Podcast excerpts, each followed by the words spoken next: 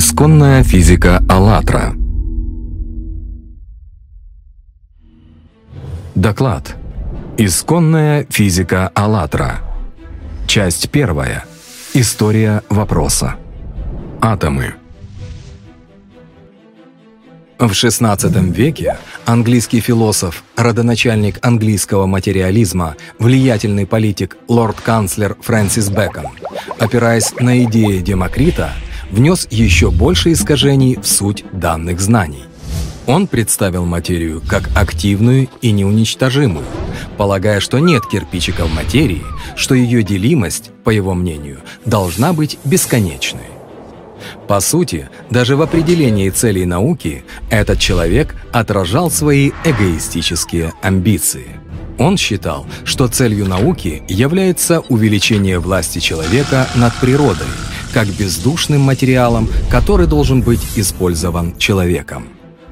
Подобное выражение не новость для тех, кто знает историю мировой политики и ведает, как в закулисье на мировой политической кухне на самом деле готовятся события и политические блюда лжи для народов.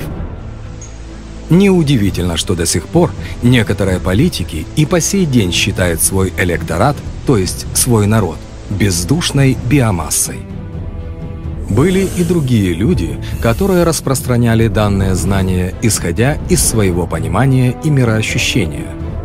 Например, в XVII веке Пьер Гассенди, французский философ, священник Римской церкви, профессор, который работал в области истории, исследования древних текстов, математики, астрономии, механики – его работы по атомистике – это, по сути, пересказ атомистики Эпикура в перемешку со своим пониманием, свойственным общепринятым теологическим мнением данного региона и эпохи.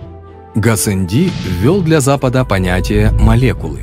Латинское слово «молес» означает «масса» с уменьшительным суффиксом «кула» – «маленькая масса частица», как «малой массы» первичного соединения атомов, которые обретали новые свойства. Надо отметить, что в средние века научным языком на Западе, языком теологов, юристов, медиков, считался латинский язык, поэтому вся научная терминология по сути была латинизирована.